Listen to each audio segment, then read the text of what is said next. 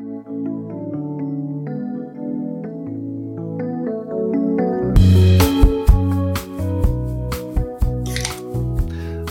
und herzlich willkommen bei einer neuen Folge des Laufenden Decken Podcasts. Wir heißen euch auch heute wieder herzlich willkommen und freuen uns, die nächsten 60 Minuten mit euch verbringen zu dürfen und haben heute wieder ganz besondere Leckerlis für euch, die ihr euch auf den Ohren und in den Ohren zergehen lassen sollt.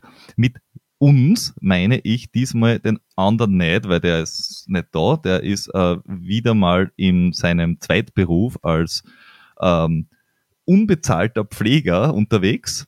Ähm, aber deshalb haben wir natürlich unseren ähm, Synchron-Dolmetscher äh, wieder engagiert, also den dritten. Hi Bingo. Servus. Jordi ist da, grüß dich. Und ähm, wir haben uns als Dritte dieses Mal jemanden äh, vors Mikro geholt. Ich könnte jetzt da sagen, die ist einfach schneller wie wir beide. Nur das trifft meistens zu, wenn wir uns jemanden vors Mikrofon holen. Das ist jetzt da nicht so schwierig. Aber sie ist äh, eine außergewöhnliche deutsche Läuferin mit einem, ähm, äh, naja, ich würde mal sagen, mit einem äh, sehr vielfältigen äh, läuferischen Hintergrund, auf den wir nachher noch eingehen möchten. Die Daniela Oemus ist bei uns. Grüß dich. Ja, grüßt euch passt. Ähm, bevor wir äh, zu dir äh, kommen dürfen, ähm, habe ich noch eine kleine Geschichte aus der aktuellen Stunde, weil wir nehmen jetzt da auf am 3.7. und für alle österreichischen und deutschen äh, Podcast-Hörerinnen, äh, die an diesem Wochenende noch nichts vorhaben, es gibt den Großglockner Mountain Run. Das ist der Großglockner Berglauf, nur jetzt mit anderer Veranstalterhintergrund, äh, mit anderem Veranstalterhintergrund und umbenannt als Großglockner Mountain Run. Es ist dieselbe Strecke, Heiligenblut, rauf auf die Franz Josef Höhe, 13 Kilometer, 1300 Höhenmeter, 1500 Teilnehmer, wie man das kennt. Davon die letzten, weiß ich nicht, wie viel würden das sein? Der letzte halbe Kilometer mit 500 Stufen nach oben, also senkrecht quasi haben sie irgendwelche äh, Eisenbahnschweller in den Berg getrieben, weil es so lustig ist. Daneben gibt es eine Standseilbahn, mit der man nicht fahren darf. Äh, Als ich damals an diesem Lauf einmal teilgenommen habe, hieß es der Panaceo Endspurt. Und ich habe gedacht, Alter, was, was ist mit euch? Also, wo, wo soll man da spurten? Ja? Also, da, da war nichts mit Spurt mehr. Also, zumindest bei mir ich, ich habe da so ein bisschen an, äh, ich kämpfe mich auf dem Zahnfleisch hinauf, äh, mir das gedacht, wie ich das gelaufen bin das erste Mal. Und damals, ich habe die Geschichte schon ein paar Mal erzählt, aber ich werde nicht müde, habe ich danach der Elite zugeschaut, äh, wie die da drauf gelaufen sind, weil die sind ganz am Schluss gekommen und die sind da wirklich raufgelaufen. Und oben sind ganz viele ungläubige Menschen gestanden, die runtergeschaut und sich gedacht haben, nein, nein, nein, nein, nein, Kinder, da lauft man nicht drauf. Das geht nämlich gar nicht. Das ist eine optische Täuschung. Ähm, aber wer eben mitmachen will, es gibt, glaube ich, noch äh, letzte Startplätze äh, mit äh, der am Samstagabend gibt es einen Elite äh, Lauf durch Heiligenblut, vier Runden nach jeder Runde wird 25 Prozent des Feldes eliminiert. Das heißt, in der letzten Runde sind dann nur mehr die ersten 25 Prozent unterwegs. Äh, mit eliminiert aus dem Rennen genommen, nicht anders. Also es, es, ist jetzt da, genau. Es ist kein Biathlon. ähm, und am nächsten Tag ab äh, 9 Uhr in der Früh geht's dann eben rauf zur Franz-Josef-Höhe. Und es ist halt äh, sehr anstrengend, es ist aber grundsätzlich sehr schön. Man darf sich nur nicht erwarten, dass irgendwann ein Downhill kommt, was lustig wird, weil der kommt einfach nicht. Und es gibt einmal so eine kleine flach, flächere Passage, ja. Richtig, also, richtig zu Pasterze so, rüber. Mhm. Ja, genau. Ja, du, hast, du hast recht. Kurz, du hast recht. kurz vorm Endspurt. Ja. also ähm, äh, schaut hin, wenn ihr Lust habt. Äh, und äh, gebt euch das, das sollte man, glaube ich, ein, einmal im, im Berglaufleben sollte man sich das zumindest äh, angetan haben. Mindestens. Ähm, Daniela, hast du das schon mal gemacht? Nur bergauf. Äh, ich bin gerade am Überlegen. Nein, bisher noch nicht. Ich bin auch gerade am Überlegen. Ähm, bei diesen ganz kurzen Verticals nimmt man ja auf jeden Fall Stöcke. Wie ist das bei 13 Kilometern? Nehmen da die ersten, die da ähm, hochlaufen, auch Stöcke oder eher nicht? Ist zu äh, flach? Man darf oder? bei diesem Lauf, bei, na, bei diesem Lauf darf man keine Stöcke verwenden. Ah, okay. Äh, weil es zu, zu schmal ist ähm, und Ja. zu viele Leute sind, dass sie gesagt haben, die Ja, okay. Verletzungsgefahr ist zu hoch, weil es laufen Ja, auch einfach zu okay. viele Menschen mit, die mit Stöcken äh, das nicht gewohnt sind. Ähm, Ja, soweit ich okay. das mitbekommen habe, auch beim, beim jetzt der, bei der WM zum Beispiel, beim Vertical, waren da Ja. überhaupt Stöcke erlaubt? Ich, zumindest äh, kann ich mich auch an niemanden mit Stöcken erinnern, muss ich zugeben. Ja.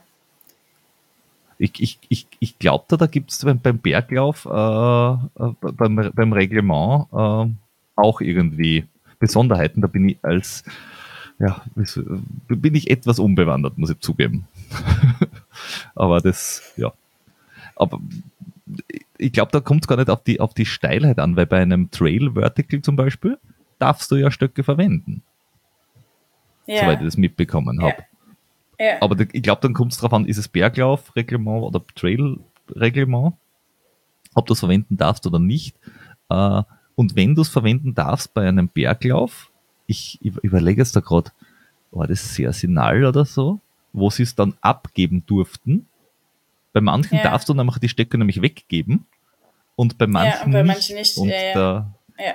der äh, letztes Jahr ist ja bei der Golden Trail äh, World Series der Manuel äh, Marias, Ja, ja. bei einem ja, da habe ich auch gerade dran gedacht, disqualifiziert worden. genau. weil, weil, er die Stöcke weggegeben hat. Was Etappe. lustig ist, Ja, genau, ja, ja, ja. was ja lustig war, weil es selber Ja. gebastelte äh, Ja, Holzbecken ja, ja. waren. Ja, gut. Aber ich finde, also ich meine, sowas ist ja bekannt, dass es bei manchen Läufen erlaubt ist, bei anderen nicht. Und da muss man sich halt einfach vorher informieren oder zur Not halt nachfragen. Ja. Ja. Ja, aber, aber, aber den, also den, den Glockner äh, Berglauf oder Mountain Run hast du dir noch nie äh, angetan. Nein, nein, noch gar nicht. Zu- ich war schon mal dort in der steil? Gegend unterwegs. Ähm, wie gesagt, diese äh, Läufe nur bergauf, äh, boah, bin ich bisher eigentlich gar nicht gelaufen. Für mich hat bisher irgendwie immer alles dazu gehört. Und äh, ja, vielleicht, wenn ich durch Zufall dort mal im Urlaub gewesen wäre, gerade vielleicht äh, wäre ich dort auch mitgelaufen, aber äh, ja, irgendwie ist es dazu nie gekommen und deswegen extra nach Österreich fahren, ah, das habe ich auch noch nicht gemacht, nein. Dabei ist es bei uns so schön. So. Ja, das stimmt Ja. wohl, aber es ist Genau. halt auch wirklich weit zu fahren. Also, was heißt weit? Ähm, ich sag mal, nach Innsbruck waren es, glaube ich, fünfeinhalb Stunden. Also es geht schon. Mit Kindern wird es dann schon nervig, wenn es über die fünf Stunden hinausgeht. Ähm, ja, Die muss man aber auch nicht die ganze Strecke mitnehmen. die können selber laufen, Es gibt meinst du? Rastplätze. Ja, na klar, ne, ohne die geht's vergessen. gar nicht. ohne die geht's gar nicht. Äh, Nee, wir lassen uns da schon mal was einfallen, aber äh, wie gesagt, äh, alles, was über fünf Stunden hinausgeht, vor allem den einen Tag hin, dann nur zwei Tage dort bleiben und dann wieder zurück. Äh, nein, bitte nicht. Mhm. Ne, wobei, vielleicht kommt dir das ja nochmal unter. Wer weiß, wer weiß. ja, Ähm, aber du, bei deinen Ur Ursprüngen, du bist ja ähm, ein, eine ganze, eine ganze Ecke äh, jünger als der, der, der Jordi und ich. Ja gut, das Ah. ist keine Kunst. Ja. ja. eh. ähm, ähm, also sprich, du bist 89 geboren, ähm, Ja. bist fertig ausgebildete Ärztin, bist zweifache Mutter, äh, bist aber trotzdem schon, äh, äh, du hast aber die klassische, ich nenne es jetzt einfach mal klassische Läuferinnenkarriere zumindest hinter dir. Also zuerst Bahn laufen, dann Straße laufen und irgendwann auf dem Trail oder Ja. auf die langen Distanzen abbiegen. ja, ja, kann man so sagen. Hm? Ähm, und das hast du aber ganz, ganz, ganz lange gemacht, ohne, das, ohne, äh, jetzt nicht, ich, ich würde das nicht, nicht, nicht gering schätzen, sondern einfach nur ohne äh, gro groß aufzufallen. Ähm, weil es gibt ja, es gibt ja Läufer und Läuferinnen, die, die, die quasi die ersten drei Läufe machen und auf einmal sind die, weiß ich nicht, auf Instagram und Twitter und Facebook und hast du nicht gesehen und auf YouTube mit irgendwelchen wüsten Videos haben die vier Millionen Follower und äh, dann schaust du und denkst so, ah, okay, laufen uns auch und äh, du, du läufst halt schon ewig quasi äh, und wenn man in deine Rankings schaut, ganz vorne dabei. Also selten, dass man bei der ITRA einen anderen Gender Rank als eins sieht. Äh, und trotzdem, und trotzdem bist du jetzt da nicht so der Social Media Popstar? Tja, ich weiß auch nicht, wie das kommt. Ähm, ich sag mal, ich laufe sicherlich schon deutlich länger, als es ähm, Instagram gibt. Ähm, ja, war sicherlich auch äh, bei den Anfängen von Instagram nicht unbedingt dabei. Ähm, ja, aber wie das dann so ist, ja, keine Ahnung. Ich glaube, manche andere hat vielleicht auch äh, das Glück, dass er äh, öfter mit Freunden laufen geht, die ihn beim Laufen filmen oder Fotos machen. Ähm, äh, das ist bei uns in der letzten Zeit schwierig, weil äh, entweder geht mein Mann laufen oder ich gehe laufen. So ist das äh, ja seit dreieinhalb Jahren meistens. Und äh, ja, dementsprechend macht man halt von sich selber irgendwie ein paar Fotos. ja, aber ja, ich habe mich das auch schon gefragt, äh, warum manche Leute da sehr viele Follower haben und andere weniger. naja, es ist dann schon irgendwo auch eine, ja, eine Zeitfrage, ob man sich mit irgendjemandem äh, trifft, ob man dann äh, den richtigen Nenner findet, was die Uhrzeit anbetrifft. Dann ähm, wohnen wir auf dem Dorf, das heißt, äh, in der Regel muss man dann zu demjenigen, mit dem man dann trainieren will, auch erstmal hinfahren und ähm, dann ist es doch einfacher zu sagen, hey komm, ich laufe jetzt los, ich ziehe die Laufschuhe an und ja, dann ist man halt unterwegs. Das ist ja dann auch eine Zeitfrage. Also wenn man Kinder hat, dann, ja. dann muss man das Training ja extrem effektiv gestalten.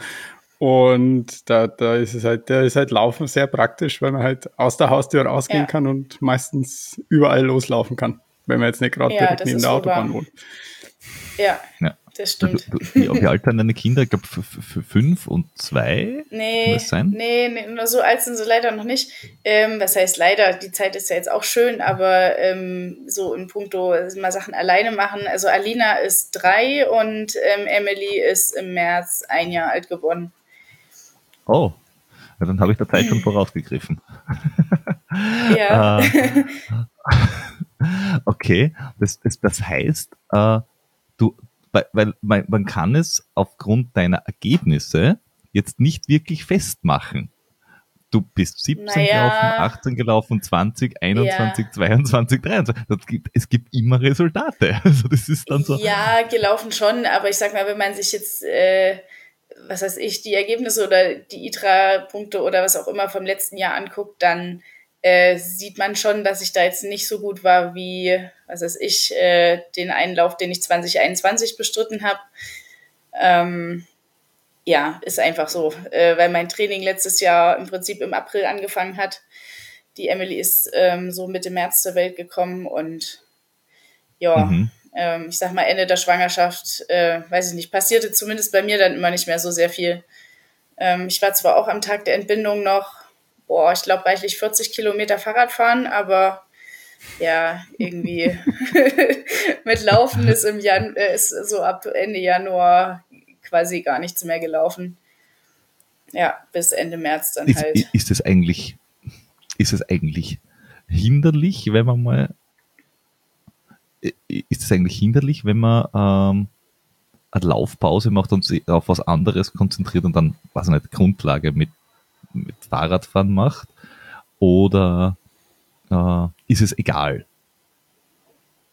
Ähm, ja, also ich denke mal, wenn man äh, einzelne äh, unspezifische Einheiten äh, in sein Training einbaut, ist das sicherlich eine gute Sache. Also was weiß ich, ein oder zweimal äh, Radfahren in der Woche. Davon kann man sicherlich profitieren, vor allem ähm, wenn es so um die Bergaufkraft äh, in den Beinen geht. Aber wenn man dann gezwungenermaßen zwei Monate lang nur äh, Rad fährt, ist das sicherlich für die Laufform nicht übermäßig günstig. Und dann ähm, kommt ja auch noch dazu, dass man so gegen Ende der Schwangerschaft einfach insgesamt nicht mehr so viel, ah, wie soll ich mal sagen, äh, Reserven oder Kapazitäten hat, sich überhaupt sportlich zu betätigen. Also wenn ich da äh, mal eineinhalb, zwei Stunden Radfahren war, dann war ich auch zwei Tage platt. Also äh, man merkt einfach, der Körper hat da auch äh, einfach andere Sachen zu tun und ähm, ja, immer weniger Reserven eben für solche sportlichen Unternehmungen. Also jetzt da als äh, offensichtlich und augenscheinlich nicht Betroffener, ähm, wie ist es direkt nach der Schwangerschaft? ähm, äh, der Körper hat jetzt neun Monate Dinge zu tun gehabt. Am Anfang ein bisschen und nachher, und dann kommen ganz viele Hormone und, und, und dann passieren Dinge mit an und, und äh, dann ist es halt sehr anstrengend. Und irgendwann äh, große, großer Knalleffekt am Schluss. So, Kind ist da. Äh, dann ist ja der Körper, dann hat der Körper ja nur ein bisschen, naja, Aufräumarbeiten quasi mit sich selber. Ja. ja. Gefährliches Halbwissen. Äh, ja. Aber ist, ist, ist dann der Körper von diesen neun Monaten in einem so trainierter Zustand klingt jetzt einfach blöd, aber in einem so ähm, ähm, äh, belasteten oder jetzt auf einmal nicht mehr so belasteten Zustand, dass dann quasi, wenn man dann wieder zum Training oder zum Trainieren anfängt, dass das dann brutal gut geht? Oder ist es, oder bin ich da jetzt einfach komplett am falschen Dampfer? Ähm, also besonders gut gehen tut's, ja, würde ich sagen, erstmal nicht. Ähm, liegt natürlich an der einen Sache, die da stillen heißt, äh, unter anderem. Ähm, ich meine, das ist ja auch wiederum eine enorme Stoffwechselleistung, die man da vollbringt. Und ähm, ich sage mal, auch in der ersten Zeit, wo ich noch nicht wieder gelaufen bin, was man da so isst am Tag, das ist echt erstaunlich dafür, dass man da nur den ganzen Tag irgendwo rumliegt am Anfang oder sitzt oder äh, ja, sich nicht wirklich viel bewegt. Ähm, also das ist schon mal irgendwie ein Faktor, der ja, je nachdem, wie lange man sich entscheidet zu stillen, der dafür die ersten Monate irgendwo noch mit dazukommt und der einen sicherlich ganz schön ausbremst, so würde ich das einfach mal sagen. Das klingt aber nach Ultra, ja, Ultraläuferleben. Herumliegen äh, und essen. Wieso? ja, also ich wollte nur sagen, äh, man kann sich das ja, glaube ich, immer nicht vorstellen, wenn man es noch nicht äh, selber äh, erlebt hat, aber das Stillen an sich, das verbraucht schon eine ganze Menge Energie. Ähm, okay. Wenn dann noch das Laufen dazu kommt, ähm, dann sind das irgendwann Energiemengen, das ist, ist einfach nur der Wahnsinn. Also äh, was man da essen muss, äh, einfach damit man, sag ich mal, irgendwo sein Gewicht hält, beziehungsweise damit halt am Tagesende irgendwo auch noch genug Milch da ist. Ähm, mhm. Ja, das ist schon irgendwie Wahnsinn. Mal vom Trinken ganz abzusehen, das, heißt, das merkt man, man dann natürlich im Sommer auch nochmal sehr deutlich, äh, dass man dann einfach beim Laufen nicht nur keine Ahnung, den Liter pro Stunde äh, wieder zuführen möchte, äh, sondern äh, der Körper produziert ja dann auch weiter Milch und man hat einfach unfassbar viel Durst, wenn das Wetter auch noch so warm ist. Das ist echt der Hammer. ja, insofern ähm, ist man am Anfang eher ausgebremst, so würde ich das mal sagen. Ich weiß nicht, worauf das jetzt genau zurückzuführen ist, ob das nur das Stillen ist oder ähm, einfach doch die Phase, ja, in der man das viele Laufen einfach nicht mehr gewöhnt war. Ähm, mhm. Ja. Und trotzdem hat man ja dann das Phänomen, dass viele Frauen vielleicht so ein Jahr nach der Entbindung dann auf einmal wieder ziemlich äh, stark sind, was so den Sport anbetrifft, auch den Ausdauersport, das Laufen im, im Besonderen. Hat man ja bei dir gesehen. ja. ja, äh, wie gesagt, ich, also dass, dass ich jetzt äh, in dem zweiten Jahr, also 2023, dass ich da schneller sein werde oder sein kann als das Jahr davor, ähm, das ist jetzt für mich nicht überraschend. Ähm, das war mir letztes Jahr klar, dass es dieses Jahr irgendwie eigentlich noch mal besser gehen müsste. Ähm, ja, dass man jetzt aber auf diesem Level angekommen ist, ja, das ist dann schon interessant. das war für mich auch irgendwie äh, die große Überraschung in diesem Frühjahr. ähm, worauf du ja ansprichst, ist ja, ähm, du warst ja, wir sind da ein bisschen sehr ähm, schräg in deine, deine Laufkarriere eingestiegen. Ja. Äh, aber du warst ja davor auch schon äh, wirklich gut unterwegs. Du warst, was nicht, beim Swiss Peaks äh, 90, vierte. Du warst beim Marathon de Mont Blanc 21 schon vierte. Ähm, also das sind ja auch keine unbedeutenden Rennen. Aber äh, dieses Jahr hast du, hast du dir gedacht, so, so Kinder, jetzt, jetzt mal in die Hände gespuckt, die Backen angespannt und auf geht's und hast dir irgendwie einen Regentanz geliefert in, in Zegama. Äh, und daraufhin ähm, ist, ist, ist weder Kaiser noch König ausgekommen, dich ins äh, Team für die WM zu äh, beordern, ähm, wo du dann auch noch Sechster geworden bist. Ja. Ja, nachzubeordern, ja. Und äh, dort super abgeschnitten. Ähm, und jetzt da, äh, neulich, war ja dann wieder ein, ein Golden Trail Series Rennen. Und auch dort äh, hast du nicht gebummelt, sondern bist wieder vorne reingelaufen. Also. Ja, sicherlich jetzt, äh, ja, ich sag mal, die letzten beiden Rennen liefen sicherlich jetzt einfach nicht, was die Platzierung anbetrifft, sondern so von dem, wie ich mich gefühlt habe, ähm, sicherlich nicht äh, so, wie ich mir das gewünscht hätte.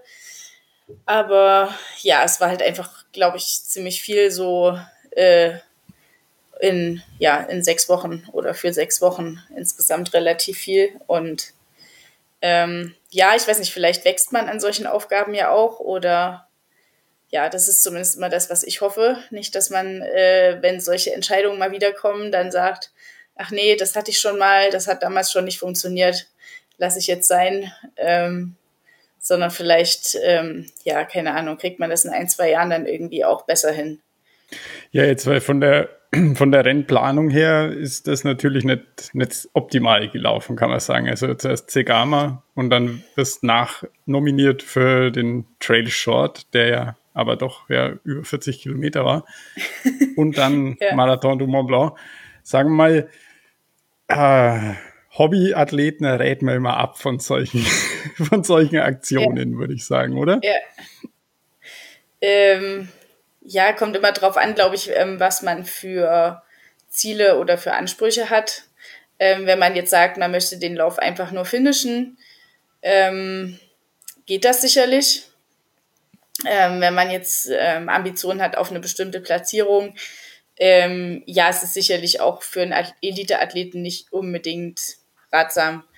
Aber ähm, ja, ich, ich hatte irgendwie, glaube ich, nicht so richtig die Wahl. So habe ich mich zumindest gefühlt. Also nach Cegama kam ja dann dis diese Diskussion in Gang, ähm, ja, warum ist er nicht nominiert worden? Und ähm, es war ja schon den Leuten klar, dass ich eigentlich auch gerne gelaufen, die WM gelaufen wäre. Und ähm, ja, dann haben sie am Ende das innerhalb von zwei oder drei Tagen geschafft und haben gesagt, hey du, ähm, es gibt die Möglichkeit, wir können dich nachnominieren. Würdest du denn auch laufen wollen? Naja, ähm, sicherlich möchte man natürlich auch eine WM laufen, ähm, aber es war halt doch äh, vor allem so mental, finde ich, äh, ja, einfach sehr kurzfristig. Aber ich weiß auch nicht, ob es das besser gemacht hätte, wenn man es äh, schon zwei Wochen vorher gewusst hätte, wie alle anderen. Ähm, ja, und der Marathon du Mont Blanc war ja auch ursprünglich nicht geplant gewesen. Ähm, das war ja jetzt auch für uns ähm, organisatorisch nicht so ganz einfach, weil wir eben schon seit letztem Jahr den Urlaub hier in Südtirol geplant hatten. Und ja, Chamonix nun mal blöderweise ganz am anderen Ende der Alpen liegt und ähm, mein Mann auch den Lavaredo laufen wollte. Ähm, also nur, nur die 50 Kilometer, aber ähm, trotzdem irgendwie selbes Wochenende. Und ähm, ja, meine Mutti, die wollte so oder so kommen und die ist dann noch äh, einen halben Tag eher gekommen und ähm, war dadurch dann am Freitag da, wo mein Mann den Lavaredo gelaufen ist und ich äh, dann schon im Auto saß nach Chamonix. Ähm, genau. Aber das war, wie gesagt, auch eigentlich aufgrund des Segama-Ergebnisses. Da hat mich der Greg ähm, Volley hat angesprochen, hat so gemeint, du, es wäre ja wahrscheinlich aus taktischen Gründen nicht ganz verkehrt, das so zu machen. Und ähm, da musste ich ihm schon irgendwie recht geben. Ja, so ist es dann halt gekommen. Wie war die ursprüngliche Planung eigentlich? Äh, die ursprüngliche Planung war Cegama, äh, Dolomis, Siazinal.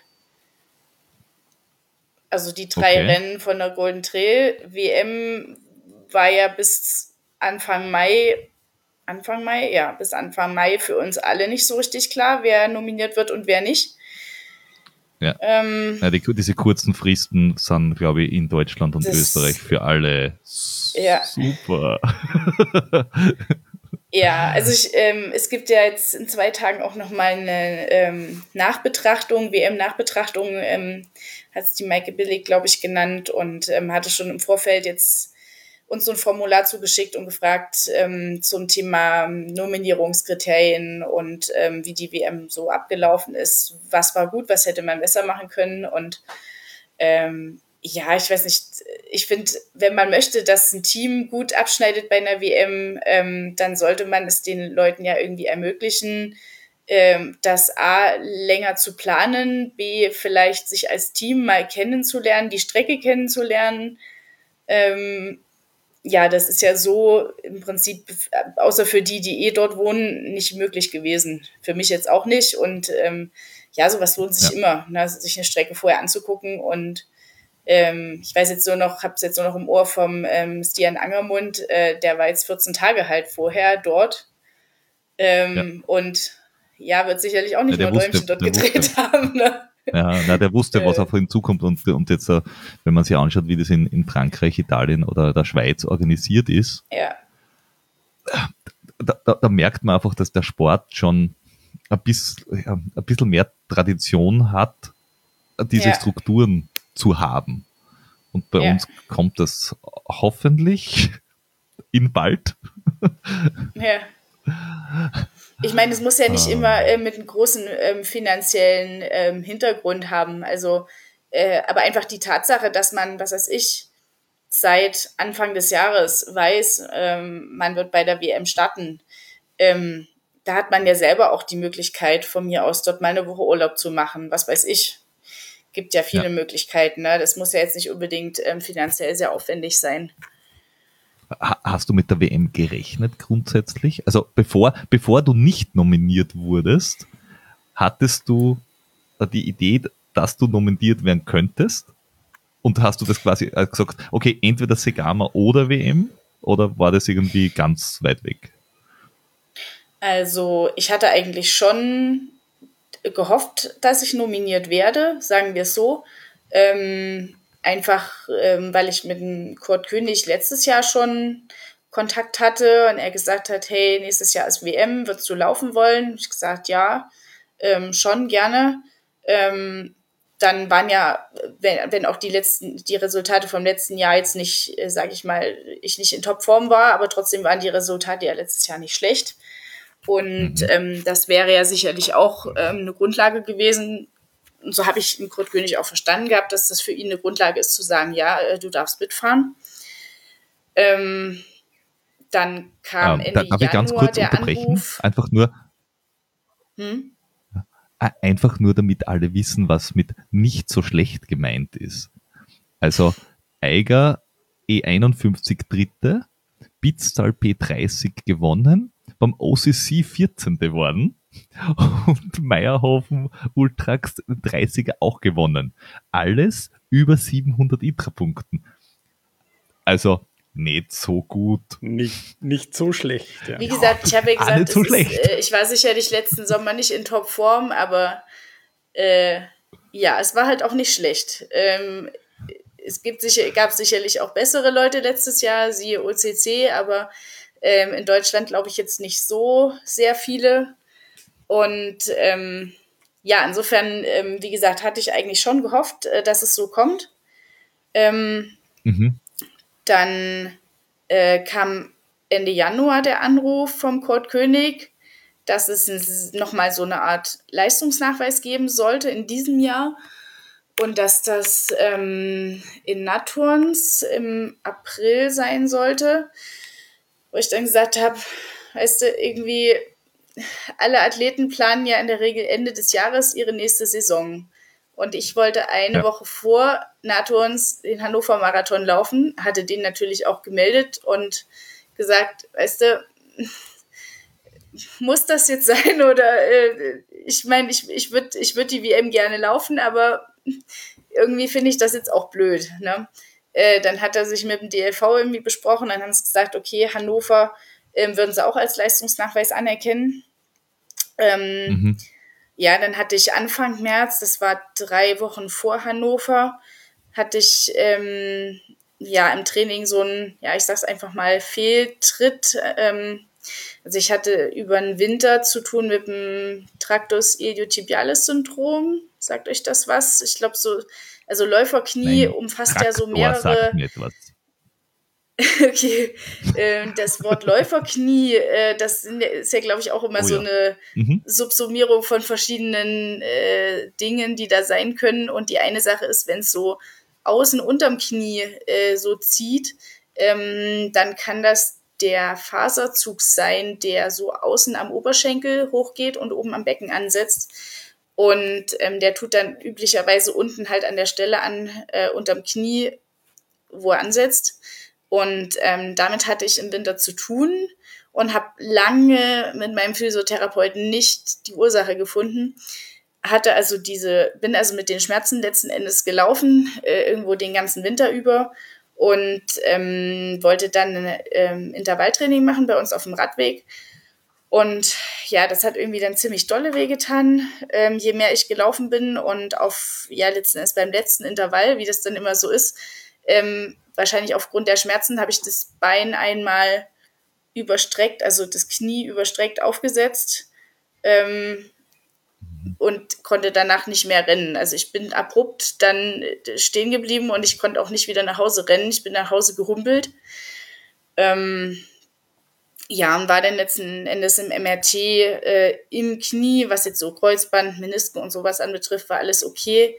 Ähm, hatte aber so einen kleinen Detscher, sag ich mal, im, ähm, Tibia-Kopf, also äh, vom Unterschenkelknochen. Das war so ein, so ein bisschen wie ein Bluterguss im Knochen und ähm, das Außenband vom Knie oder die Gelenkkapsel außen, die hatte so einen kleinen Einriss. Naja, Ende vom Lied war, ähm, ich konnte drei Wochen später noch nicht wieder äh, schnell laufen. Also dementsprechend hatte sich dann der Hannover-Marathon erledigt. Und eine Woche danach war es war, ich bin dann zwar wieder gelaufen, aber äh, 30 Kilometer gerade mit ähm, Bergab war einfach noch nicht wieder drin. Ähm, da hatte ich auch noch mal äh, dann Kontakt gehabt mit dem Kortkönig und weiß, ich habe ihm auch gesagt, äh, ist jetzt alles irgendwie nicht schön, tut mir auch leid und ich, ich kann aber definitiv nicht starten und ähm, ich bin aber an sich schon fit. Ähm, ja, aber was, äh, was, was soll man sonst sagen? Ich meine, ich habe ihm das so am Telefon gesagt und ähm, dann hat er mich nochmal, ich glaube, das war dann eine Woche oder eineinhalb Wochen vor der Nominierung, hat er mich nochmal gefragt, äh, ich möchte doch bitte nochmal alle Ergebnisse, die ich so ha äh, habe vom letzten Jahr, nochmal irgendwie zusammenfassen mit Platzierung, welcher Lauf, wie viel Höhenmeter, wie lang. Ähm, das hatte ich ihm auch nochmal geschickt und dann ja, war ich halt irgendwie nicht nominiert worden. Da war, mal, war ich dann schon irgendwie so ein bisschen, ja, enttäuscht, sauer, weiß ich nicht. Ähm, aber man fühlt sich dann einfach ein Stück weit zurückgesetzt. Ich glaube, das ist vielleicht nicht mal unbedingt die Tatsache, dass man sagt, boah, das wäre jetzt der einzige Lauf, auf den ich mich freue dieses Jahr. So, so war es ja nicht. Ähm, ich äh, wusste ja, dass ich die Golden Trail äh, World Series laufe und ähm, dass ich auch für einen OCC einen Startplatz habe und also ich hätte das Jahr sicherlich auch so füllen können, aber trotzdem, wie gesagt, man fühlt sich irgendwie erstmal hm, ein Stück weit zurückgesetzt. Zwei Sachen dazu. Äh, du bist ja komplett vom Fach. Äh, diagnostizierst du dich dann selber? Also schaust du deine eigenen MRTs an und denkst so, ah ja, hm, weiß ich schon Bescheid, ähm, was da los ist? Ja, ja, schon. Ähm, also erstmal äh, hatte ich echt Glück. Ich habe an, an dem Tag, nachdem es passiert ist, das war ein Montag, ähm, habe ich in Jena rumtelefoniert in verschiedenen Praxen, wann es einen MRT-Termin gibt. Und boah, es war irgendwie gar nicht einfach, weil arbeiten musste ich ja auch, also dann irgendwie nachmittags oder an den einen oder einen freien Tag, den ich dann hatte in der Woche. Und dann bin ich über meinen Schatten gesprungen und habe dann doch äh, in der Klinik den kurzen Dienstweg gewählt. Und äh, es hat tatsächlich an dem Montag auch mit dem MRT noch geklappt. Und äh, ja, dann guckt man natürlich auch selber mal drüber, beziehungsweise bevor ich überhaupt die Möglichkeit hatte, drüber zu gucken, ähm, kam dann schon der Radiologe und hat so gemeint, naja, das mal jetzt eigentlich nicht viel Schlimmes gesehen. Und äh, ja, die Endbefundung, die kam dann am Tag danach. Ähm, aber äh, ja, ich sag mal so, grob kann ich, sehe ich das schon auch, was los ist. Manchmal so Feinheiten, äh, das ist dann ganz gut, wenn ein Radiologe nochmal drüber guckt, aber Erinnert mir ein bisschen an meine, meine eigene Geschichte, wo ich mir im, im Winter den Meniskus gerissen habe und dann nach dem zweiten Termin der Arzt, behandelte Arzt gesehen hat, dass es ja Arbeitsunfall war und dann gesagt hat, ja, morgen haben wir einen MRT-Termin frei. Ja, ja. Also einfach auf, aufgrund, immer, weil man da halt ja. anders versichert ist. Wie, ist ein anderer Kostenträger, ja. ja. genau. Und, und das zweite ist, also ähm, da musst du dann auch noch selber deine Ergebnisse zusammenfassen und sie dann hinschicken. Also, man. Wieso ich? Ja. Äh, wohin schicken? Ja, genau. Ach so, zum, zum, zum Gott, die, die Ergebnisse. Ja, ja, ja, genau. das fand ich irgendwie auch komisch, äh, warum er das nochmal haben wollte. Ich meine, hätte es ja selber auch nachlesen können. Ähm, deswegen, ja, keine Ahnung. Es war irgendwie eine komische Aktion. Ähm, deswegen ist es mir jetzt auch noch so in Erinnerung und dann habe ich nichts wieder von ihm gehört. Dann habe ich nur irgendwie gesehen, dass ich auf der Liste der Nominierten nicht auftauche. Es ist, es, ist, es ist ein bisschen äh, komisch, es ist nämlich deswegen ein bisschen komisch für mich auch, weil gerade in, also in Deutschland im, im, im, äh, in der Leichtathletik hat sich ja in den letzten ich rate jetzt einfach in, in, ins, ins Dunkelblaue, in den letzten 10, 15 Jahren einiges getan, dass wirklich, äh, da war ja lange auch auf der Langstrecke relativ wenig, äh, also von der Leistungsdichte und jetzt in den letzten Jahren ist da ja wirklich was weitergegangen, also im Vergleich zu Österreich, wo irgendwie, pff, ja, ähm, wir laufen mal mit, ähm, aber beim, beim Traillaufen, wir hätten in der Dachregion ja die perfekten Voraussetzungen, also die Alpen ums Eck. Wir müssen nicht wie andere Länder irgendwie x Stunden nach irgendwo fahren, aber hm. irgendwie kriegen wir es nicht und nicht gebacken, dass wir irgendwie die Struktur schaffen, dass Menschen, die das können, weil also wir hatten schon, was sind die Karin Freitag zum Beispiel bei uns oder, oder äh, Menschen, die in Tirol wohnen, ja, natürlich können die am Berg ja. laufen. Die gingen einkaufen und das sind schon 250 Höhenmeter.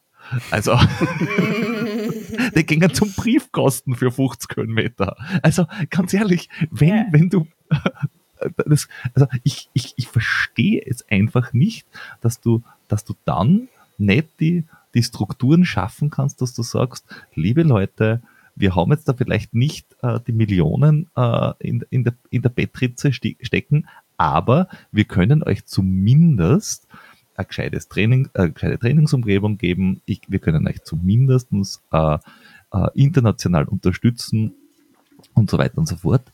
Weil wie soll sich bitte ein, ein, ein, eine Vereinsstruktur durchsetzen oder, oder zumindest bewähren gegen äh, eine Ironman Group, gegen eine Salomon Golden Trail World Series gegen eine Spartan Race irgendwas, sponsored bei Tralala. Also, wie soll denn das funktionieren? Weil jeder vernünftige Läufer, der sagt, ich möchte ein bisschen Geld verdienen damit oder meine Kosten decken, sagt natürlich, naja, dann laufe ich halt nicht beim DOV hinter Tupfing 3 Forstlauf mit für ein Brot ja. Ja, ist so. Ähm, aber ich glaube, das ist ähm, ja nicht nur ein Problem vom Traillaufen, sondern ich würde jetzt mal für Deutschland sprechen. Ähm, Wie es woanders ist, weiß ich jetzt nicht so genau, aber Ähm, das ist ja generell auch das Problem, glaube ich, so unserer Leichtathletik. Ich glaube auch nicht, dass sich da so wesentlich in den letzten 10, 15 Jahren was getan hat. Aber ähm, ich sag mal, wenn man einmal gut ist, dann gibt es sicherlich auch die Möglichkeit, da irgendwo einen Sponsor zu finden und Auskommen äh, zu finden und so weiter. Aber äh, man muss halt erstmal dahin kommen und ähm, ja, bei uns ist ja dann viel so, dass die Leute einfach ähm, bei, in der Sportfördergruppe von der ähm, Bundespolizei sind, ähm, dort also irgendwo ihre Ausbildung absolvieren und damit eine Möglichkeit haben ähm, oder ja ein, geregeltes Einkommen äh, zu bekommen, wenn sie denn nicht mehr Sport treiben und ähm, für dann relativ lange Zeit im Jahr halt freigestellt sind und äh, trainieren können. Äh, aber wenn man das nicht möchte, ist es halt finanziell wirklich mau, würde ich jetzt mal sagen. Das ja. ist sicherlich, egal ob das jetzt Marathon ist oder äh, Traillaufen ja noch mehr, weil noch unbekannter momentan bei uns. Ähm, ja, daran ändern jetzt momentan, würde ich sagen, eher halt noch die Sponsoren etwas. Ähm, ihr habt es jetzt schon so angesprochen, dass es ich ähm, Golden Trail oder ja, es gibt jetzt nicht nur Salomon, gibt ja viele äh, Marken mittlerweile, die Athleten äh, sponsern. Und das ist dann am ehesten noch das, was man, sag ich mal, ein geregeltes Einkommen nennen kann, wenn man da irgendwo einen Vertrag hat. Äh, ja. ja. wo man halt jeden Monat im Quartal, was weiß ich, eine bestimmte Summe überwiesen bekommt. Anders ähm, kann es ja irgendwie nicht funktionieren. Na, gibt sicherlich immer Leute, die dann von ihren Eltern noch irgendwie was dazu bekommen ja. oder keine Ahnung, aber davon kann man ja jetzt mal nicht ausgehen. So im Grundsatz. Und das ist, damit beißt sich natürlich dann auch die Katze in den Schwanz, wenn äh, der Deutsche Leichtathletikverband fordert, dass man äh, seine Saison nach der WM ausrichtet und ähm, damit dann irgendwie außer Acht lässt, äh, dass der Sponsor ja andere Interessen hat in der Regel als die WM, weil er dort ja keine, äh, keine Bildfläche für sich hat. Genau. Weil ja. da, da, da, trägst du ja nicht mal, da trägst du dann plötzlich vielleicht noch den Rucksack vom Sponsor und vielleicht die Schuhe. Die man, den, wo, aber, man, wo man dann noch das Logo abkleben muss, ja. Genau, aber, aber die Hose und du trägst dann plötzlich irgendeine Hose, die du nicht weißt und hoffst, dass sie nicht reibt und dann äh, ein äh, Top, wo du auch denkst so, bitte, bitte, bitte, lass es nicht zum Wolf werden an allen Stellen, die ich nicht brauche. ähm, ja. Aber also ich, ich finde das Ganze ein bisschen komisch. Und wir hatten es in der letzten Folge, hatten wir das, es gab jetzt da beim Trail Runner Running Magazin, die haben eine, eine Studie ausgegraben, eben, da haben sie 200 äh, Elite-Athleten gefragt, quasi, wie sich ihr, ihr äh, Einkommen zusammen, also was sie denn vom Sponsor bekommen und ob sie äh, äh, irgendwie Gesundheitsgeschichten äh, auch bekommen oder nur Preisgeld oder äh, ob sie auch Flüge und Unterkunft und so weiter bekommen. Und auch bei auch in der Klasse quasi, in der du unterwegs bist, also jetzt wirklich in der Elite, äh, dass da wirklich jemand davon leben kann, das sind, ich, ich, ich erinnere mich jetzt nicht ganz, äh, aber ich glaube, es waren so 15 Prozent, 20 Prozent, wo man sagt, okay, du kannst schon mal mhm. ein bisschen davon leben und die obersten vier Prozent können gut davon leben und sich vielleicht was auf die Seite legen. Bist ja. du Amateur, Profi, Semi-Profi, alles davon? Ähm, naja, was das Finanzielle anbetrifft, äh, auf jeden Fall kein Profi. Ähm, ich meine, mein Haupteinkommen äh, habe ich durch einen ganz normalen Beruf äh, und ja, da kommt jetzt halt noch ein bisschen, ein bisschen was vom Sponsor dazu. Und mhm. ähm, ja, ich meine, ich hatte 2021, nachdem ich von Salomon gefragt wurde, ähm, ob ich dem Team beitreten möchte, ähm, habe ich gesagt, ja, äh, auf jeden Fall. Also ich fand das vor allem wegen der Kontakte erstmal schön, dass man irgendwie sich irgendeinem Team halt zugehörig fühlt. Ähm, eben nicht nur äh, im lokaler Verein sondern eben auch Leute, die sich eben ja dem Traillaufen widmen. Ähm, das fand ich schon schön, interessant, den Austausch. Ähm, wir haben ja zweimal im Jahr ähm, ein Treffen, ähm, also das Team Salomon von Deutschland, ähm, wo man halt einfach immer wieder dieselben Leute trifft. Und ähm, ja, das fand ich schon an sich schön. Ohne äh, Gedanken daran, dass da vielleicht mal irgendwie äh, mehr draus wird. Genau. Ähm, ich ich, finde es insofern äh, spannend, weil gerade jetzt da ganz junge Läuferinnen, die jetzt wirklich in diese Profi-Schiene hineingehen, also die wirklich sagen, ich möchte äh, Profi-Athlet werden. Also ob das jetzt aus Deutschland ist oder aus Amerika, ist, ist, ist ja völlig egal. Die gibt es ja auf der einen Seite. Und auf der anderen Seite gibt es zum Beispiel wie die Andrea Meyer, die einfach immer gesagt hat, äh, interessiert mich nicht. Ich, ich, bin, ich bin Ärztin, ich habe meinen Job. In dieser Welt interessiert niemanden, dass ich jetzt äh, siebenfache äh, Weltmeisterin bin. Aber ich, muss, ich dafür, dass ich völlig unabhängig bin, muss ich nicht irgendwelche Interviews geben. Ich muss mich keinem Sponsor rechtfertigen. Und wenn ich sage, ich habe keinen Bock und ich starte nicht, dann starte ich nicht. Äh, es gibt ja halt auch eine gewisse Freiheit. Wo, wo würdest du dich verorten? Also eher auf der, ähm, ich, ich will in diese Richtung gehen, äh, Team und, und, und Profikarriere oder lasst es mir einfach in Ruhe, ich möchte meinen Sport machen?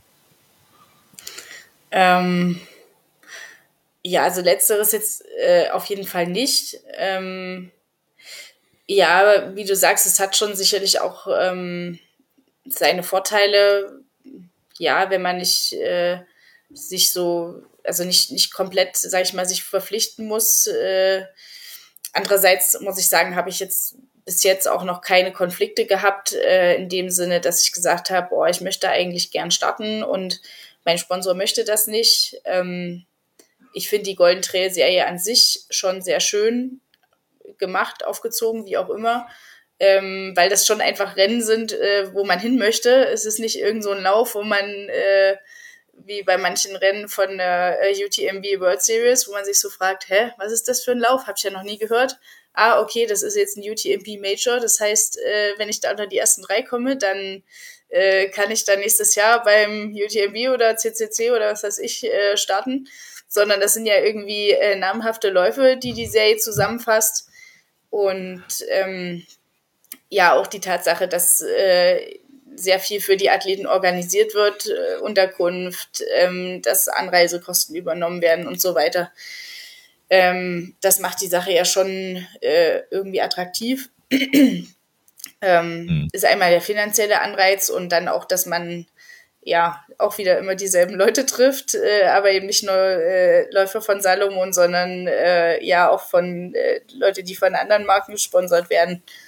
Und ja, insofern, wie gesagt, hatte ich jetzt bis jetzt diese, diese Konflikte eigentlich eher nicht, dass ich jetzt gesagt habe, ich starte irgendwo nur, weil mein Sponsor das möchte, ähm, und mal ganz ehrlich, ich glaube, so richtig funktionieren tut das auch nicht. Also wenn man irgendwie sich äh, 45 Kilometer durch die Landschaft quält und dann im Hinterkopf hat, boah, ich möchte ja eigentlich gar nicht laufen. Also ich glaube, das, das wird nichts. Äh, vielleicht äh, ja. ja. kann man sich dann äh, irgendwie noch motivieren, irgendwas Schönes dem Ganzen abgewinnen, dass man sagt, oh ja, jetzt gefällt mir das doch, aber ansonsten äh, glaube ich, wird das nichts. Ja, also eine, eine kleine Portion Selbsthass gehört beim Ultralaufen schon dazu, damit nichts sein kann. Ich, ich persönlich bin 45 Kilometer schon an die schiersten Orte gelaufen. Wohl wahr. Ja, ich weiß nicht. Also ich glaube, nur finishen ist ja immer noch so die eine Sache, aber dann wirklich sagen, hey, äh, ich fahre da jetzt äh, acht oder zehn Stunden hin oder ich fliege dahin und äh, ich will da unter die ersten fünf oder die ersten zehn kommen. Ähm, das ist ja immer noch mal was anderes, finde ich. Ja. Und da äh, muss man Bekomm, dann schon irgendwie ja. dahinter stehen, ansonsten funktioniert nicht. Bekommst du eigentlich da äh, viel vom, vom, vom Lauf oder na, vom Lauf selber kriegst du natürlich sehr viel mit, aber wenn du, wenn du wirklich auf Top 10 läufst, dann bist du ja sehr in einem ähm, Rennmodus, nenne ich es jetzt einmal. Ich meine, du kriegst ja. mit, wie ist der Untergrund, wie, ist die, wie sind die 50 Meter vor dir. Du erinnerst dich vielleicht an die nächsten, letzten sieben Meter, weil alles andere ist schon wieder aus dem Hirn gelöscht. Ähm, du weißt, wie der Untergrund ist, du weißt, wie die, weiß nicht, wie die nächste Kurven ist, aber kriegst du mit, auf welchem Berg, dass du gerade bist? Ähm, naja, ich meine, man äh, informiert sich ja schon vorher, äh, oder man, ich schaue mir schon vorher irgendwo wenigstens virtuell, äh, sage ich mal, die Strecke an, wenn ich es schon in Natura nicht tun kann. Ähm, ja, aber viel, sag ich mal, Aussicht genießen oder so äh, ist natürlich nicht. Ich meine, jetzt ähm, Chamonix kennen wir mittlerweile. Ähm, den Marathon du Mont Blanc bin ich auch vor zwei Jahren schon mal gelaufen. Ähm, dementsprechend ähm, habe ich da schon irgendwie ein Bild auch im, im Kopf, wie es da aussieht. Das heißt, auch wenn ich da jetzt bei Nebel lang renne, äh, kann ich mir irgendwo so ein Stück weit vorstellen, wie es aussieht, äh, wenn die Sonne scheinen würde. Ähm, ja, aber ansonsten, wie gesagt, so von äh, so sowas wie Aussicht genießen tut man natürlich nicht, sondern man ist dann schon eher fokussiert auf das, was vor einem ist. Ja. Ja, da, da, da, da hätte ich ja noch eine Folgefrage, weil das habe ich mir immer, also das ist etwas, das, das uns ja, äh, also Jordi und mir, wahrscheinlich niemals passieren wird. Äh, und zwar, wenn du weit vorne läufst. ja, das wird uns nicht passieren. Ja, richtig. Dir noch eher wie mir. Ja, aber da ist der Lauf dann so klein, dass das jetzt da dann auch wieder nicht passiert. Alles klar. Ähm, nämlich, äh, wenn du jetzt beim Marathon de Mont Blanc oder bei Segama oder wo auch immer relativ weit vorne läufst, dann hast du ja schnell mal irgendwie ein bis drei Kameramenschen vor, hinter, um dich herum, die da um dich herum orbiten. Ähm, kriegt man die mit? Stören einen die? Helfen einen die? Also ich, also ich, ich finde es ja, also für den Zuschauer macht ja Salomon mit dieser Golden Trail World Series und Eurosport alles richtig. Super, super. Aber wie ist es als Läufer? Ähm, also in Segama ähm, muss ich sagen, also die von hinten, die habe ich nicht mitgekriegt. Deswegen habe ich ja auch vielfach gar nicht mitgekriegt, dass ich überhaupt so viel gefilmt worden bin. Ähm, also ich würde sagen, wenn's von, wenn von hinten gefilmt wird, ist das eher nicht so. Ähm, von vorne, klar, kriegt man natürlich mit. Ähm, die laufen dann schon irgendwo ein paar Meter vor einem, sodass es eigentlich nicht stört. Also mal für wenige Sekunden, aber dann, äh, ja, ich laufe halt einfach, wie ich äh, laufen würde, wenn die nicht da wären. Und äh, wenn sie zu langsam sind, dann kriegen die das auch mit und zur Not äh, springen die dann auch zur Seite, wenn's, äh, wenn sie einem im Weg stehen. Also das ist eigentlich kein Problem. Aber ich weiß, äh, relativ zu Ende in Segama, da, boah, wie war denn das? Da fuhr ein Fahrradfahrer hinter mir her, der fuhr erst vor mir her, glaube ich, ähm, und dann hinter mir her. Und das war nochmal ein richtig matschiges Stück. Und ich habe nur so gedacht, boah, wenn ich jetzt hinfliege, dann, dann äh, fährt er noch über mich drüber. das war wie so mein Gedanke. Alles für die Bilder, alles für die Bilder. äh, ja, mal ganz davon abgesehen, dass ich ihn auch bewundert habe oder gedacht habe, als er dann vor mir fuhr, na hoffentlich äh, schmeißt der sich nicht, da muss ich noch drüber springen. Aber nein, alles gut gegangen. Also auch ein Meister seines Fachs. Ja, sehr gut. Sehr, ja, sehr gut, dass ja. die da nicht jeden, jeden einsetzen. also, hey, du hast, du hast da, du hast da E-Mountainbike, geh du. Hier ist die Kamera. Fahr mal mit, mit denen ich da ein bisschen gehe. also halt auf, äh, was spricht man da? Baskisch. Ne? Ja, das passt schon. ja. ähm, ähm, und also da jetzt hast du Segama gehabt, jetzt hast du die WM gehabt, jetzt hast du Marathon oder Mont Blanc gehabt. Ich habe vorher in einem, einem Nebensatz gehört, dass äh, auf der Saisonplanung ja die, der Dolomites Run auch noch steht, stand, weiß ich nicht. Ja. Oh, hat sich das geändert?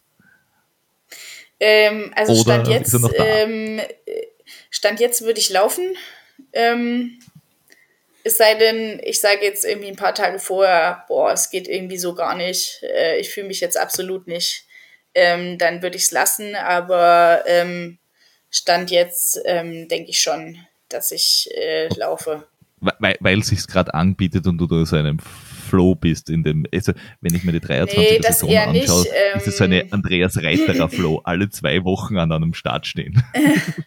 nee, also ich glaube, ein bisschen eine Wettkampfpause würde schon gerade nicht schlecht tun oder würde sicherlich ganz gut tun. Ähm, die Frage ist halt nur, die Alternative wäre halt Siazinal. Cerzinal mhm. ist ja auch ähm, meistens sehr stark besetzt.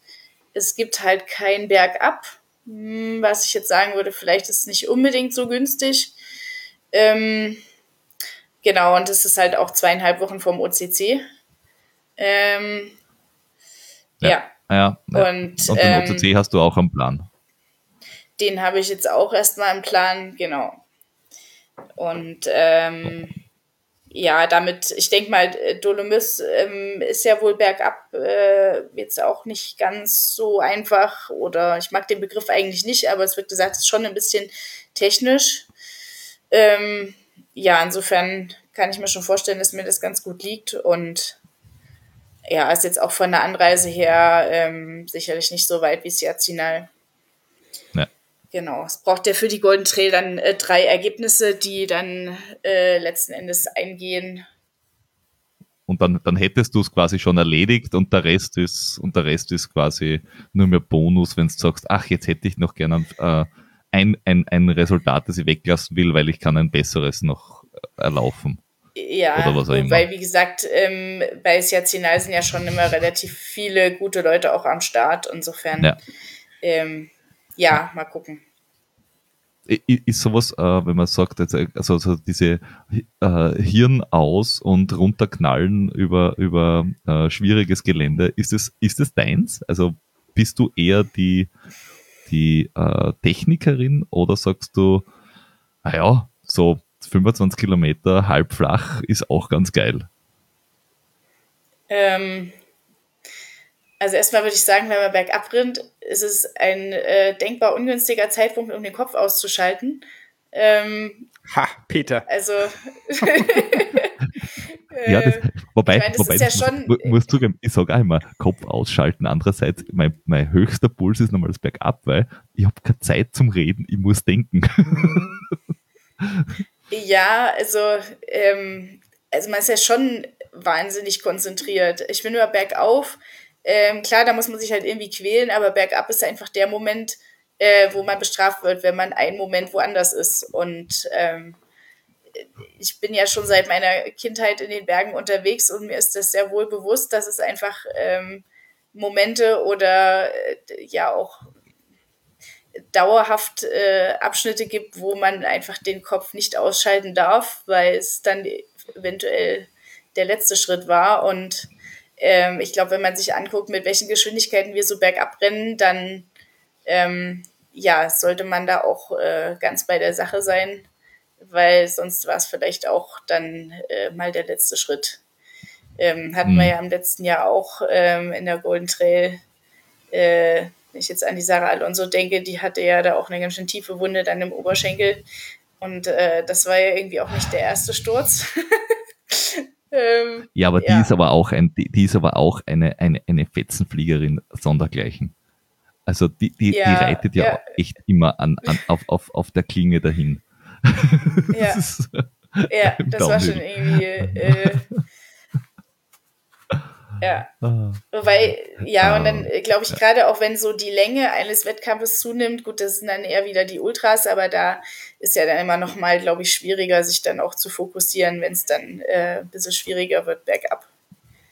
Was ist da eigentlich deine, deine, deine Lieblingsdistanz? Weil jetzt der, der, der Marathon de Mont Blanc 40, ähm, jetzt der äh, Dolomit, äh, die äh, Dolomiten äh, Sky Race oder Dolomites Run, der ist ja erheblich kürzer, der hat nur 22.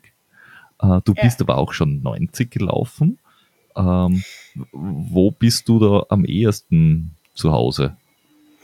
Also ja, ich bin ja über die über das Ultralaufen letzten Endes zum Traillaufen gekommen und ähm, habe auch lange Zeit so gedacht, dass diese Strecken so um 70 Kilometer eigentlich so mein Ding sind. Ähm, Swiss Peaks hatte ich ja schon mal ausprobiert. Damals, das waren dann 98 Kilometer. Da habe ich mir gedacht, boah, das war jetzt irgendwie ein bisschen lang. Ähm, 22 bin ich jetzt äh, auch lange nicht gelaufen. So was Kurzes überlege ich gerade. Ist auch schon eine Weile her. Ähm, insofern mal gucken. Vielleicht äh, ja, macht es ja auch Spaß. Ich meine, ein bisschen Schnelligkeit habe ich ja auch und ja, gucken wir mal. Aber ansonsten würde ich schon sagen, ähm, ja, 40 bis 70 mhm. ist irgendwie eine ganz gute Länge. Und äh, naja, bei, es ist ja äh, interessant, weil äh, du hast ja bei dieser Golden Trail World Series, die du ja jetzt da quasi als, ich würde jetzt mal sagen, jetzt da momentan quasi deine Serie nimmst, jetzt da Sponsor unabhängig, einfach nur große Rennen, äh, coole Rennen. Jetzt hast du gerade, jetzt, jetzt hast du schon mal angefangen damit. Jetzt wirst du es dieses Jahr zumindest äh, äh, durchziehen bis zum Finale und dann hoffentlich auch natürlich den, den Schask gewinnen, ähm, damit nichts sein kann. Na, das glaube ich jetzt noch nicht, aber. Ja. Wenn es so ist, ihr habt es hier zuerst gehört. ähm, aber ähm, gerade, wenn man jetzt das sich anschaut, es, es, sind ja da die ganz unterschiedliche Läuferinnen am Start. Du hast einerseits äh, ja die, die, ja, ich nenne es jetzt mal jungen Wilden, wenn du jetzt so die Sarah Alonso ansprichst, du hast zwar so die, die Ninke Brinkmann zum Beispiel, die brutal schnell auf der Geraden ist, also jetzt da auf der Straße ist. Ähm, du hast Leute, die äh, vom, vom, vom, äh, die, ich glaube, das ist jetzt da wieder gefährliches Halbwissen, weil was nicht die komplette Startliste, aber ich, ich gehe davon aus, dass die Lockley auch wieder mitläuft dieses Jahr, äh, die ja vom ähm, Langlaufen kommt. Äh, ja. Also du hast ja divers. Ähm, natürlich läuft sie mit, sie hat die letzte, das letzte Rennen gewonnen. Ich bin ja so ein Vorbereitung ist alles. Es ist mir, während ich es ausgesprochen habe, habe ich mir gedacht, und ich habe mir einen Livestream auch angeschaut. Ich habe ja gesehen, dass es gewonnen hat. Aber es mit dem Gedächtnis.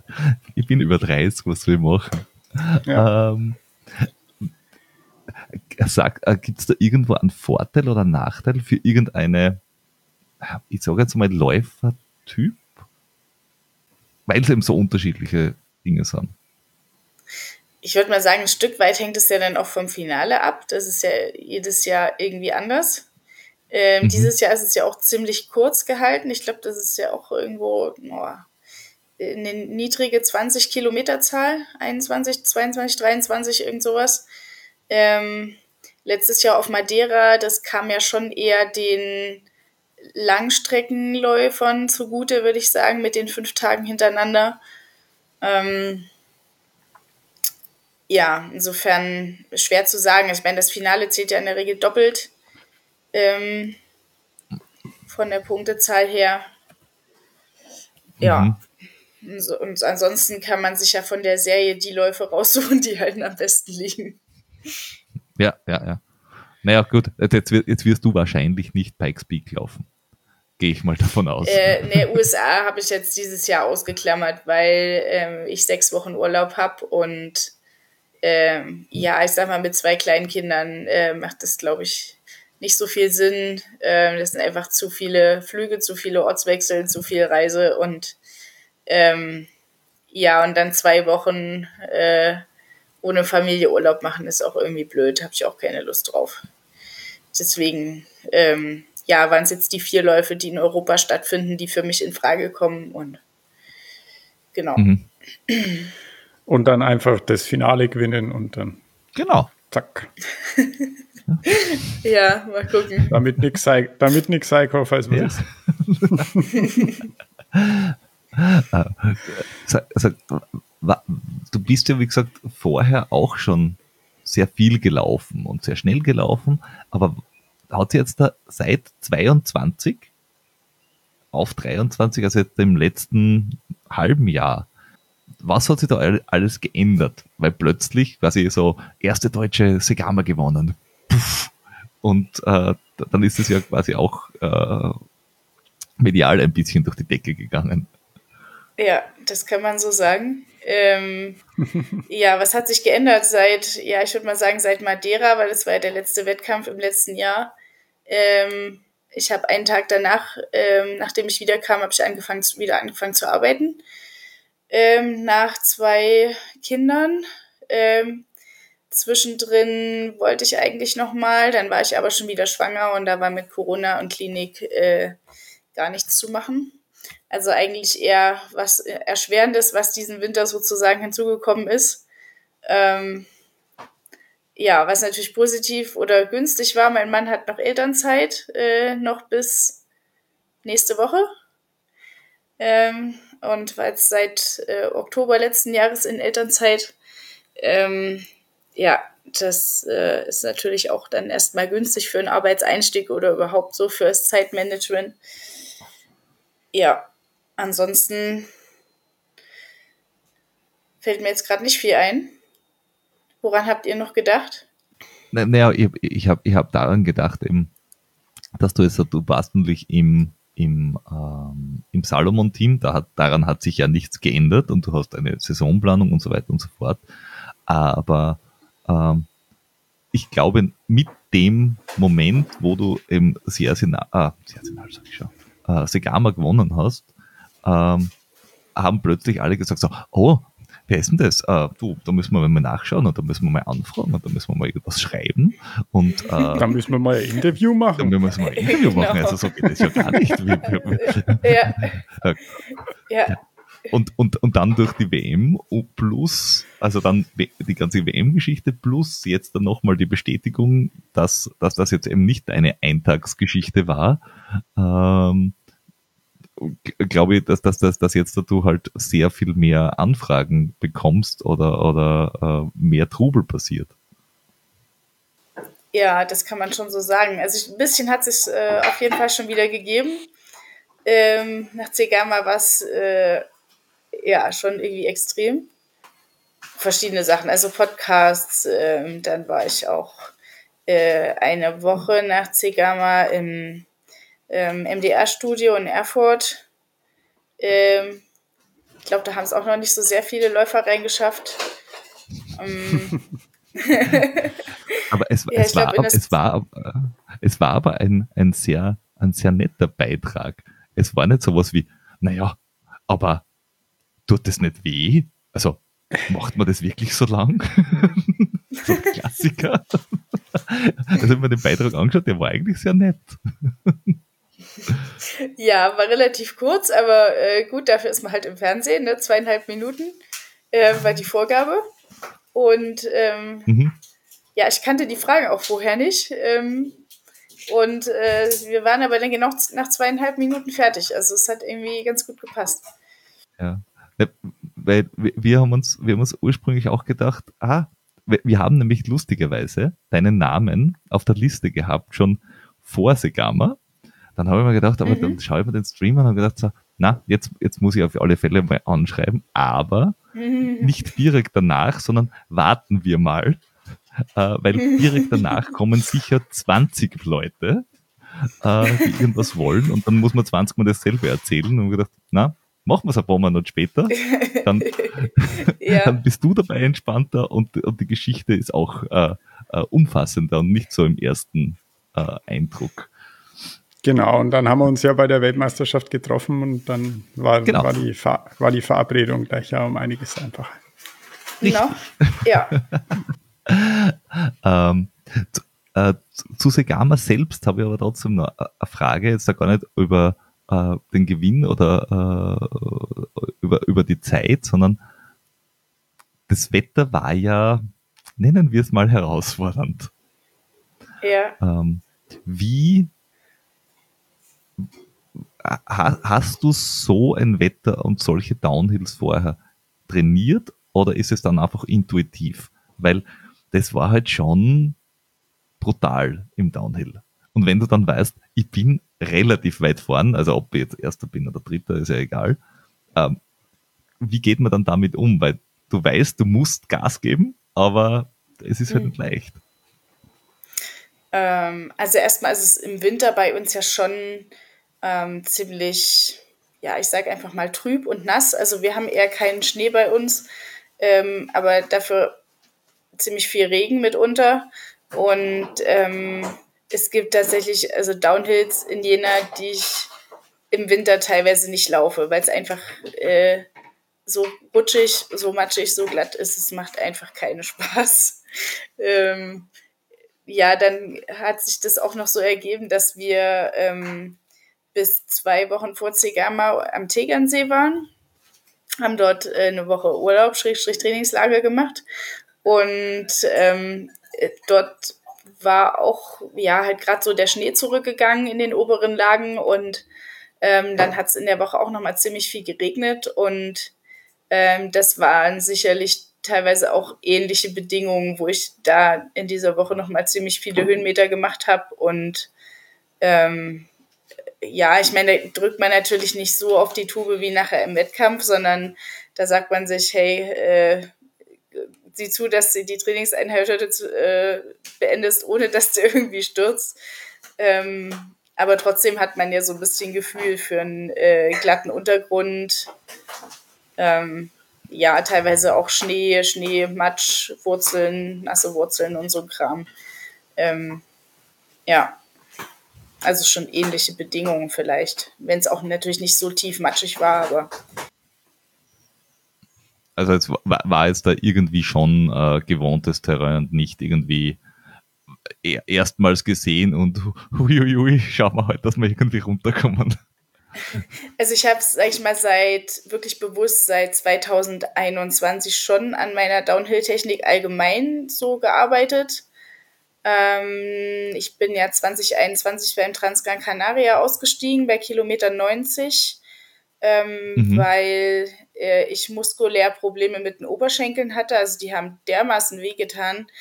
Ähm, man muss dazu sagen, es war ein Jahr, wo es sehr kalt und nass war. Also wir hatten da oben, naja, nicht viel über 0 Grad und Sturm und Regen.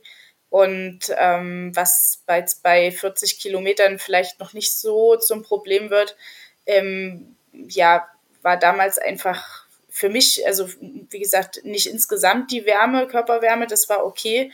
Ich habe jetzt nicht gefroren in dem Sinne, aber ähm, die Muskulatur hat es irgendwie nicht so richtig weggesteckt. Und ähm, ja, da hatte ich quasi nicht so richtig die Wahl, habe mir dann natürlich aber auch gedacht, ähm, alle Läufer um mich rumlaufen in kurzen Hosen, die laufen bei den gleichen Bedingungen und ich habe das Problem und die anderen irgendwie nicht. Die sind ja dann weitergelaufen, größtenteils.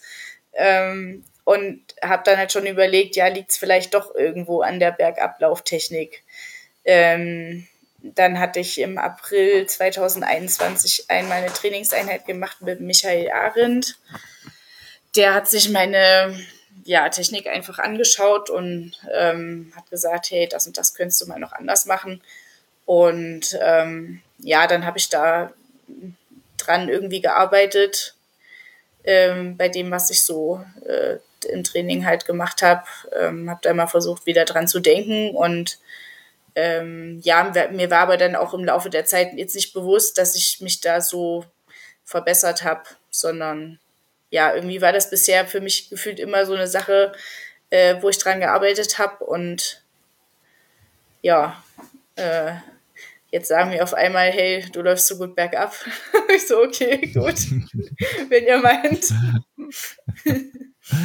ja, du, du hast ja auch nicht die perfekten ähm, bergauf, bergab ähm, Trainingsbedingungen, weil du wohnst ja jetzt auch nicht irgendwo in einem Bergdorf, sondern äh, was ich so, so, so mitbekommen habe, hast du irgendwie so 200 Meter, 250 Meter rauf oder yeah. runter und ja, das war's ja, dann 200, halt. Ja, 200 maximal, ja. Ich sag mal so, mein Lieblingsberg, der hat 185. Ähm, oh, es ist der Bisamberg. Genau. es ist der Bisamberg. es muss der Bisamberg sein. Der ist nämlich bei mir ums Eck und der hat auch 185. ja, vielleicht genau. laden wir die Daniela mal ein auf eine Bisamberg-Runde. Oh ja, oh ja. Da kann man, man kann da einen Ultra laufen ohne einen Weg doppelt. Und der Berg ist okay. echt, es ja. ist ein Hügel. ja. Also Jena ist in der Hinsicht schon schön. Ähm, das ist ja ein Ort, der auch so in einem, in einem Talkessel liegt und ähm, rundherum gibt es einige äh, Berge, die durchaus steile Anstiege haben und wo es auch teilweise ziemlich steile Wege hoch gibt.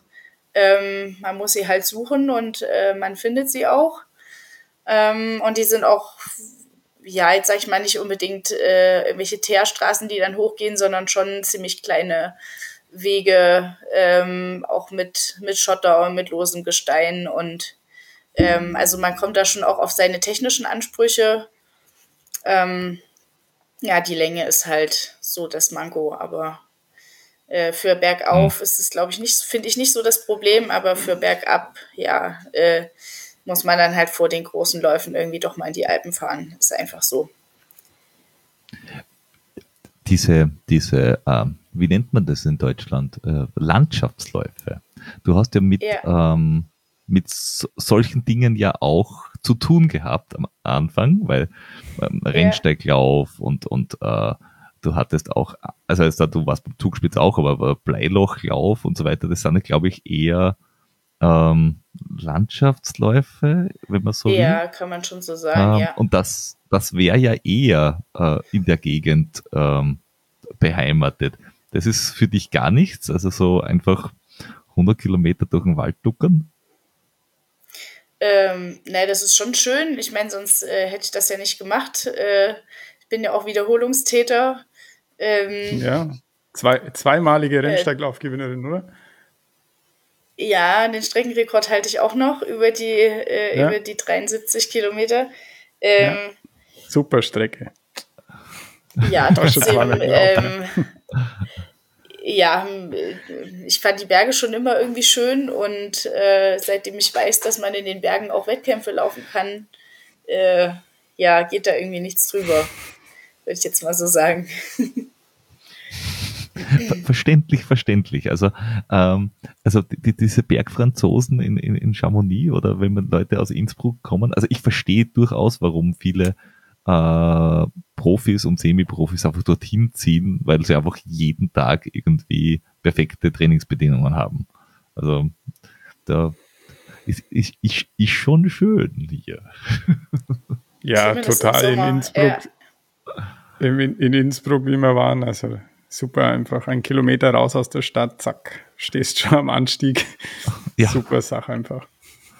Also wir sind von dieser, von dieser, äh, wie, wie, von dieser Expo äh, Stadtziel.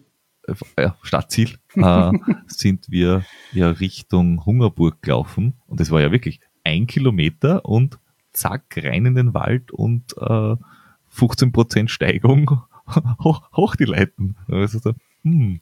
Super und wir haben halt noch 300, 400 Höhenmeter umgedreht, aber du hättest, glaube ich, da 1500 am Stück auch machen können. Ähm, ja, weil der Trainer so schlecht beieinander war. Richtig, es liegt nur am Trainer.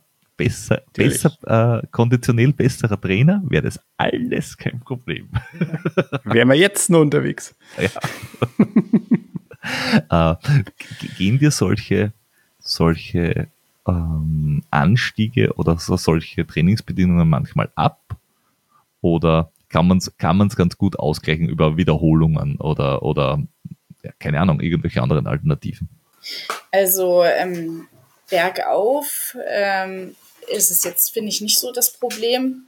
Ähm, ob man da jetzt zehnmal 185 Höhenmeter hochläuft oder einmal 1850 finde ich ist jetzt nicht so der Unterschied. Ähm, mhm. Bergab mit der Muskulatur schon. Ähm, das ist irgendwie nicht das Gleiche. Ähm, ja, dann kommt halt noch dazu, also wir haben jetzt seit dem letzten Herbst auch ein Laufband im Keller stehen und äh, da kann man ja auch munter äh, ja, stundenlang bergauf laufen, wenn man dann möchte. Also da kann man sich ja auch immer noch äh, irgendwo behelfen, sage ich mal, aber ähm, auf dem Laufband bergab laufen, äh, weiß ich nicht, gibt's das? Äh, könnte man mal erfinden. Ja, es gibt welche. Es gibt welche, wo man bergab ja? laufen kann auch. Okay, ja. das wäre cool. Ja. Das bräuchten wir vielleicht mal. Mhm. Ja.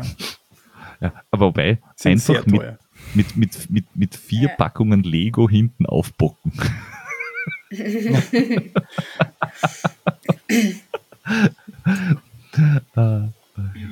ähm, ja, ähm, ich bin eigentlich mit, mit, mit sehr vielen, was ich so wissen wollte, äh, durch.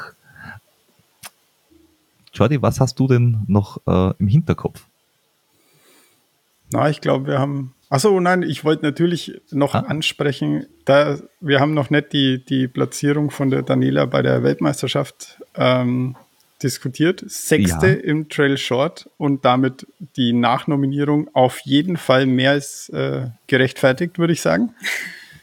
ähm, das, das, wollte ich noch anbringen. Und sonst, sonst glaube ich, war es auch von meiner Seite. Bin, bin durch.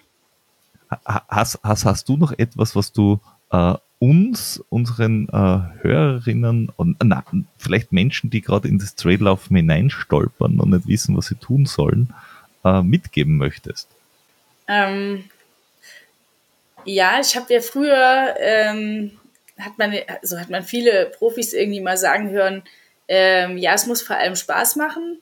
Und da habe ich mir immer so gedacht, naja, das sagen die jetzt, ähm, weil sie es sagen müssen oder weil es gut ankommt.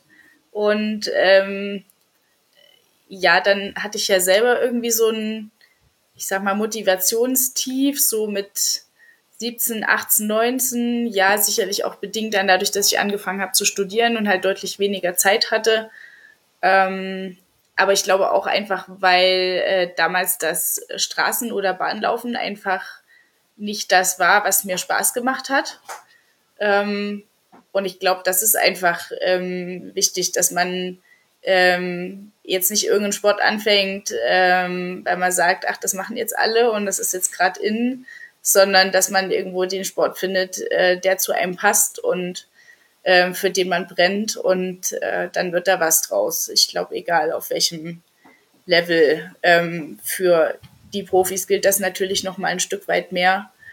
Ähm, denn wenn man sich jeden Tag zu irgendwas motiviert, äh, zu, zu irgendeinem Ziel motiviert, ja, was vielleicht, äh, wofür man eben einfach nicht brennt, dann äh, kann das, glaube ich, auf Dauer nicht gut gehen. Da habe ich jetzt natürlich dann doch noch eine Frage. Das war so klar. Und zwar, was, äh, nämlich, was ist die, die, die Quelle deiner Motivation? Also es gibt ja Menschen, die sagen, ich ich laufe zwar auch Rennen, aber eigentlich finde ich das Training geil. Ähm, es gibt Menschen, die sagen, ja gut, dann trainiere ich halt, weil ich finde Rennen laufen geil.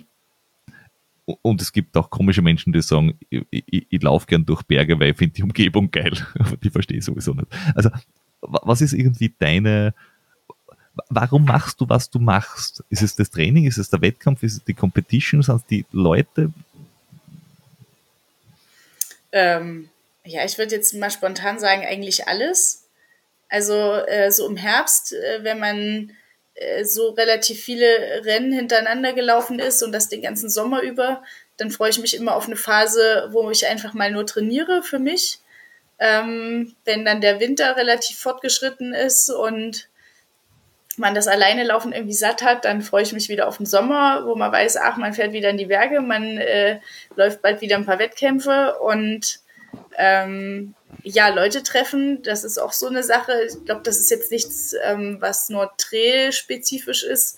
Ich glaube, so allgemein äh, sind Langstrecken- oder Ultraläufer sehr ähm, herzliche Menschen in der Regel, äh, sehr offene Menschen, ähm, die ja viel über sich oder die viel von sich preisgeben, würde ich mal sagen, äh, zu denen man gut Zugang findet. Und ähm, ja, in den Bergen war ich halt auch schon immer gerne unterwegs. Früher eher wandern, bergsteigend, kletternd. Und äh, dass man da jetzt äh, hoch und runter rennen kann, das ist schon irgendwie eine tolle Sache. Ja, das, das, das stimmt. Also ich, ich finde ja am Berg, uh, unabhängig von der Geschwindigkeit, finde ich es ja sehr schön. Ich glaube, die Grenze liegt irgendwo bei 1500 Höhenmetern über, über dem See äh, äh und über dem Meer, also 1500 bis 2000. Ab dem Zeitpunkt bist du mit jedem per Du.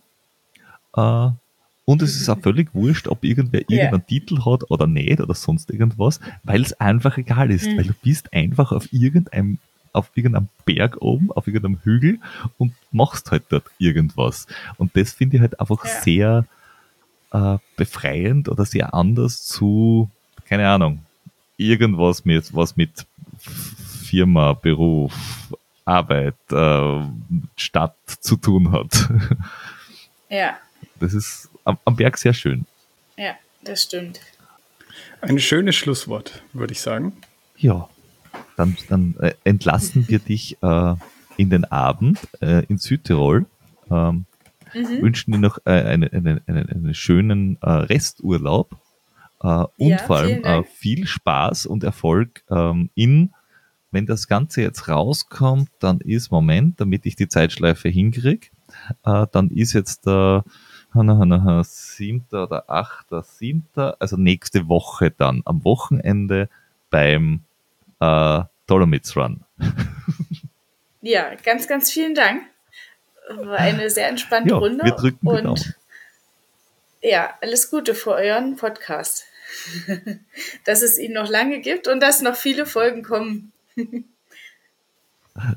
Danke dir. Dankeschön.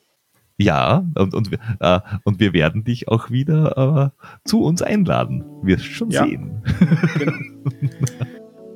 Sehr schön. Na dann, bis bald. Danke dir. Bis dann. Ciao. Tschüss. Ciao.